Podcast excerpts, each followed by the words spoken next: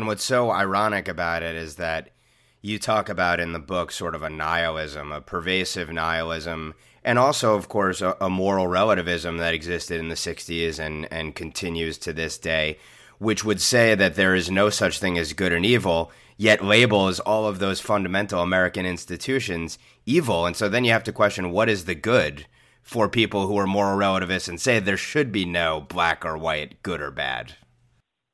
Well, that was another that was another problem is that on the one hand there were these judgments um, that were um, thrown up and and America was painted in in these dark tones.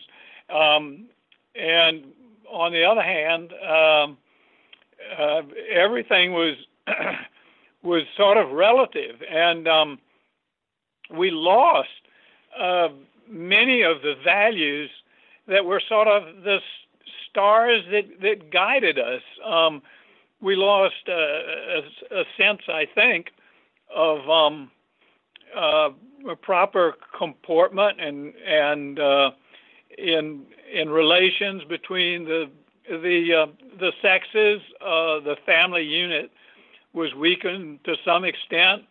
Um, religious faith was weakened uh, to some extent. Um, our uh, capacity for national unity was impaired. So it, it was like these sorts of values for which, you know, they weren't perfect and nobody nobody can live by these aspirational values every day of the week, but they were good values and they anchored us and they they gave us a sense of, of orientation and constancy and something uh, really to live for and guide our lives for.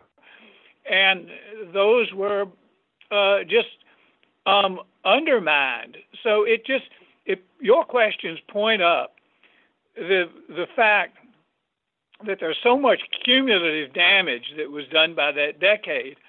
But I didn't want to just shout at people about this kind of thing. I want to talk to them and go hand in hand with them and try to persuade.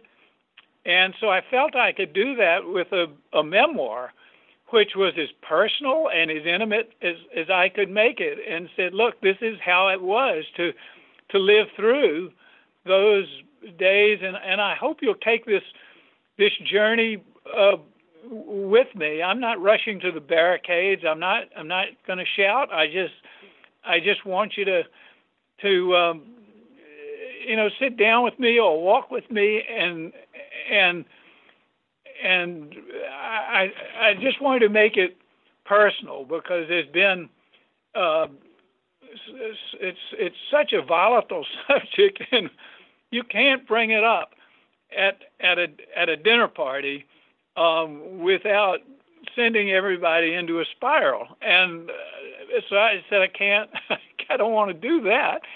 Um, I want to, uh, I, I just want to make it a, a personal journey, um, and I want the reader to to come along with me. And um, at the end of the day, I uh, I would hope that we that, that that we could all see both sides of the '60s argument, um, uh, and that maybe some people that that feel that the 60s was the greatest thing ever um, might at least listen to my views that I think it inflicted incalculable damage upon this society. And but you know I'm I'm up for listening too because I don't think we can ever come together as a country and repair the damage uh, that the 1960s did to us unless we become a nation of listeners and um, speak in little softer tones.